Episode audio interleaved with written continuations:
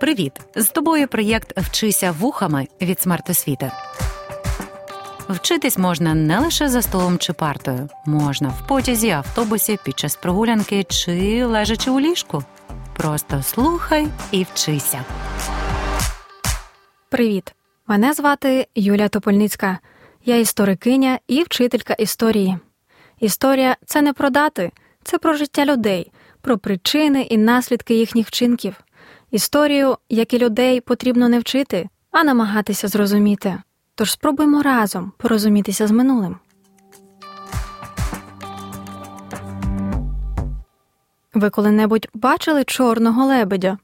Річ у тім, що до кінця 17 століття вважалося, що лебеді бувають тільки білими. Лише в 1697 році голландська експедиція виявила в Західній Австралії популяцію чорних лебедів, і донині цей вид птахів вважається дуже рідкісним. У вас не виникло питання, чому на уроці історії ми говоримо про птахів? Зараз поясню. У 2007 році з'явилось дослідження американського вченого Насіма Ніколаса Талеба. У ньому автор обґрунтував теорію чорного лебедя. Чорними лебедями вчений називає дуже рідкісні і непередбачувані події в історії, які призводять до величезних масштабних наслідків. Прикладами чорних лебедів в історії є розвиток і впровадження інтернету, Перша світова війна, розпад Совєтського Союзу тощо. В історії України також траплялись такі події чорні лебеді, зокрема ті, про які зараз поговоримо. Отже, сьогодні ми з'ясуємо, що це за держава Західноукраїнська Народна Республіка з УНР, звідки вона взялась і які обставини сприяли її виникненню. А також розглянемо заходи, до яких вдалась влада з УНР для розбудови власної держави. Перенесімося в часі в осінь 1918 року. Поразка австро-німецького блоку держав у Першій світовій війні ставала дедалі очевиднішою. В цей час на землях Австро-Угорщини посилюється рух поневолених народів імперії з метою створення власних національних держав. Вже на початку жовтня 1918 року австрійський уряд звернувся до країн Антанти з проханням про мир. Підставою до миру стала згода центральних держав на новий політичний порядок в Європі. Принципи цього порядку виклав у своїх 14 пунктах американський президент Вудро Вільсон. У документі зазначалося, що народи Австро-Угорщини мають право на самовизначення і створення власних автономій у складі імперії.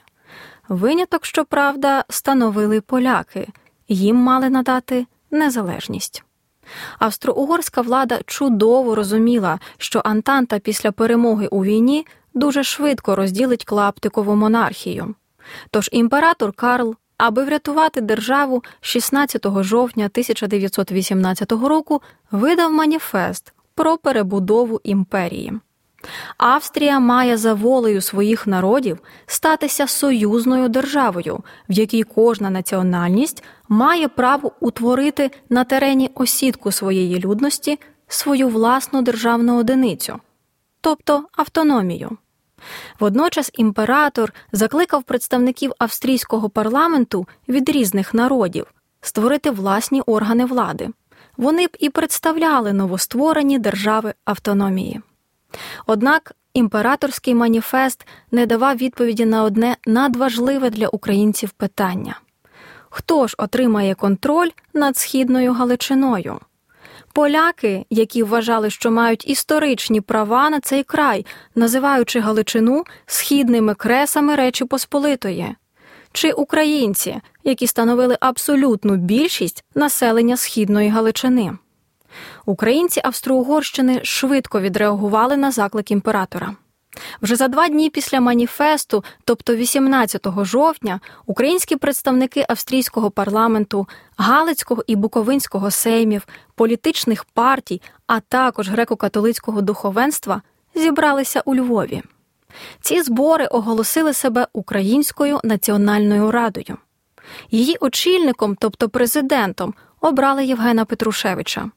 Він був лідером української громади в австрійському парламенті, славився твердою і непохитною прихильністю до Австрії і свято вірив, що парламентськими методами боротьби можна досягти значних поступок Австрії на користь українців. Тож Національна Рада поставила перед собою завдання скласти план розв'язання українського питання і подати його на затвердження у відень. Перше засідання Української національної ради тривало цілий день і ніч. А зранку 19 жовтня Євген Петрушевич бадьоро оголосив про створення української держави. У заяві йшлося. Ціла етнографічна українська область в Австро-Угорщині, а зокрема Східна Галичина, Північно-Західна Буковина та Українська полоса Північно-Східної Угорщини, тобто Закарпаття, творять одноцільну українську територію. Ся українська національна територія уконституовується як українська держава. Йшлося про створення української автономії у складі Австро-Угорщини. Між іншим, на засіданні Національної ради представників від Закарпаття не було. Однак від них надійшов лист з виявленням бажання долучитися до новоствореної української держави. Тоді ж Національна Рада створила три виконавчі делегації, які мали втілити в життя її рішення. Перша Галицька діяла у Львові на чолі з Костем Левицьким. Друга Буковинська на чолі з Омеляном Поповичем поїхала до Чернівців. Третя делегація на чолі з Євгеном Петрушевичем вирушила до Відня. Вона мала в легальний спосіб погодити з австрійським парламентом рішення про створення української держави. Однак у відні з відповіддю зволікали. Адже поляки наполягали на включенні Галичини до майбутньої відновленої польської держави. У той час в Кракові вже діяла польська ліквідаційна комісія. Вона мала перебрати владу в Галичині від Австрії до Польщі. На засіданні Української національної ради 31 жовтня виникла колізія. Старше покоління галицьких політиків наполягало на тому, що слід чекати на офіційне рішення австрійського парламенту щодо надання українцям автономії. В обговорення втрутились молоді і рішучі учасники Українського військового комітету.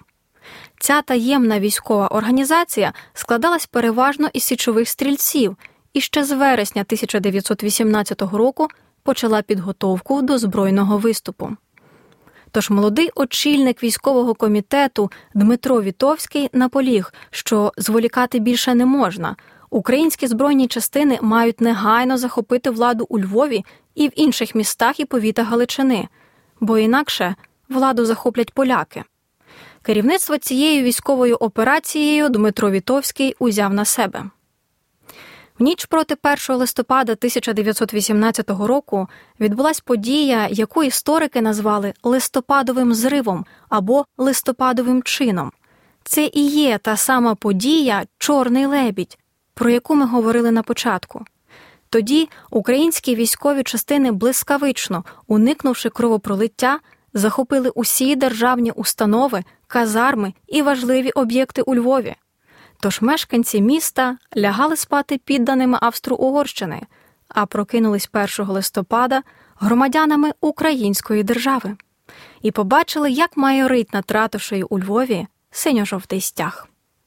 Беззбройне захоплення влади українськими частинами водночас відбулось і в Станіславі, нині Івано-Франківськ, Коломиї, Снятині, Долині та інших містах. Відчуття в українців були приблизно такі, як прокидаєшся зранку і дізнаєшся, що на Кримському мосту вночі була бавовна. Населення східної Галичини було дуже строкатим. Попри українську більшість, у містах мешкало багато поляків, євреїв та інших етносів. Українська національна рада, зокрема, прагнула запобігти міжетнічним конфліктам. Тож за кілька днів після листопадового зриву звернулась до населення із роз'ясненнями щодо своєї майбутньої політики. У щойно створеній державі не буде поневолення нації нацією і не сміє бути панування багатших та економічно сильніших над бідними і економічно слабшими. В українській державі всі горожани без різниці мови, віри, роду, стану чи статі будуть справді рівні перед проявом закону, а наскрізь демократичний лад буде опертий на загальнім рівнім виборчим праві. Для охорони громадського порядку створили народну міліцію. У більшості випадків вона обиралася на зборах місцевого населення і нагадувала загони самооборони, які не завжди виконували доручення влади. Тому для забезпечення правопорядку в східній Галичині залишалася діяти і колишня австрійська жандармерія. А згодом Національна рада прийняла постанову про створення корпусу Української державної жандармерії. 9 листопада було створено уряд Національної ради, державний секретаріат. Його очолив Кость Левицький. Так, це саме той славнозвісний Кость Левицький, націонал-демократ, лідер головної та загальної української ради. А ще за два дні, тобто 11 листопада 1918 року, відбулась подія, на яку весь світ чекав 4 роки, 3 місяці і 11 днів. Між Антантою та країнами Четверного Союзу було укладено комп'єнське перемир'я. Це означало, що Перша світова війна скінчилась, і так, Антанта перемогла. А в Києві, між іншим, цей час велась активна підготовка до антигетьманського повстання, очолюваного директорією УНР.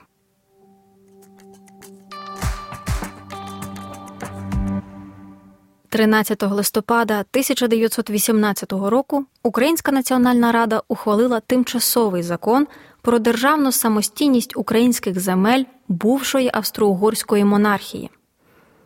Цей закон з довгою назвою мав силу Конституції і встановлював офіційну назву держави Західноукраїнська Народна Республіка ЗУНР.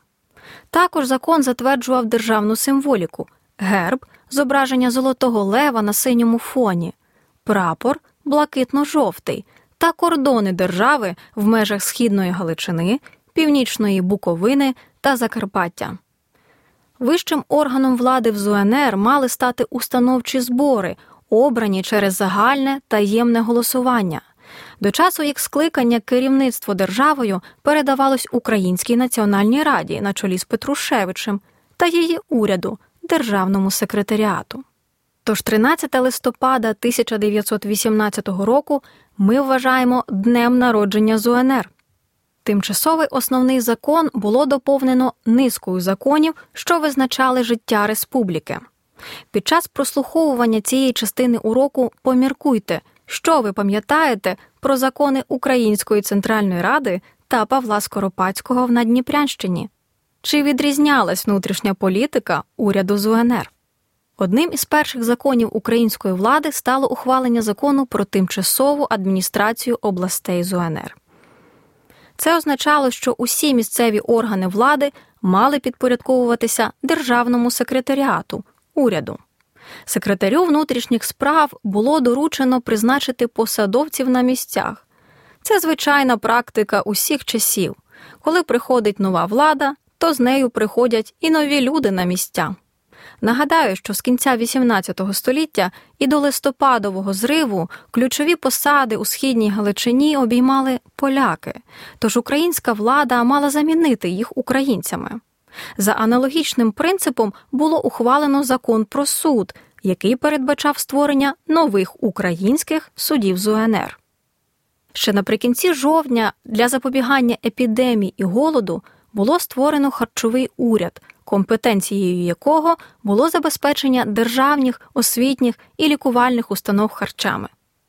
Було налагоджено роботу залізниць, відновлено роботу пошти, телеграфу і телефону. Для поповнення державного бюджету коштами держава монополізувала продаж зерна, хлібопекарських виробів, рогатої худоби, картоплі, шкіри тощо. Тобто права торгівлі цими товарами належали тільки державі. Українська Центральна Рада, уряд гетьмана Скоропадського і діячі з УНР мали спільний незакритий гештальт. Це земельне питання. В ЗУНР землі було мало, а охочих її отримати багато. Тоді більшість земельних наділів належали поміщикам і переважно не українцям. Аж навесні 1919 року Національна рада з УНР затвердила земельний закон, за яким конфісковувалися землі поміщицькі, монастирські, єпископські, церковні, землі, набуті власниками через спекуляції, землі, власники яких їх не обробляють власноруч. Конфісковані землі мали перейти до Державного земельного фонду, а вже той мав їх розділити між селянами. Першочергово, як зазначалося в законі, наділи мали отримати сім'ї українців, які служили в лавах Української Галицької армії УГА, а також вдови і сироти загиблих військових. Держава зобов'язувалась розробити механізм, за яким власник конфіскованої землі мав отримати за неї грошову компенсацію. В сучасних українських реаліях на порядку денному вкрай гостро постали питання українізації і демократизації. Ситуація ж у ЗУНР була аналогічною. Попри те, що Австро-Угорщина досить лояльно ставилась до українців, упродовж 19-го початку 20-го століть здійснювалась активна полонізація східної Галичини. Українських шкіл було вкрай мало, навчання було платним мало хто з українців міг здобути україномовну освіту. Тож Національна рада з УНР ухвалила закон про основи шкільництва. Усі школи ставали державними і безоплатними. Українська мова ставала основною в усіх школах. Проте національним спільнотам, полякам, євреям, німцям надавали право на викладання і навчання в школі їхньою рідною мовою. Єдиною державною мовою проголошувалась також українська, нею мали послуговуватись у всіх державних установах. Однак національним спільнотам гарантували право використовувати рідну мову у спілкуванні з органами влади у публічних місцях і державних закладах.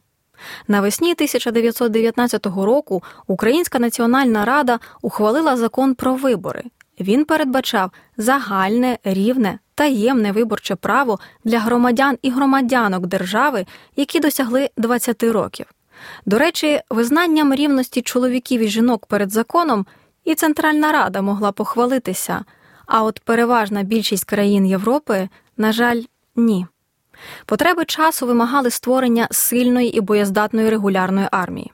Формування армії відбувалось за територіальним принципом.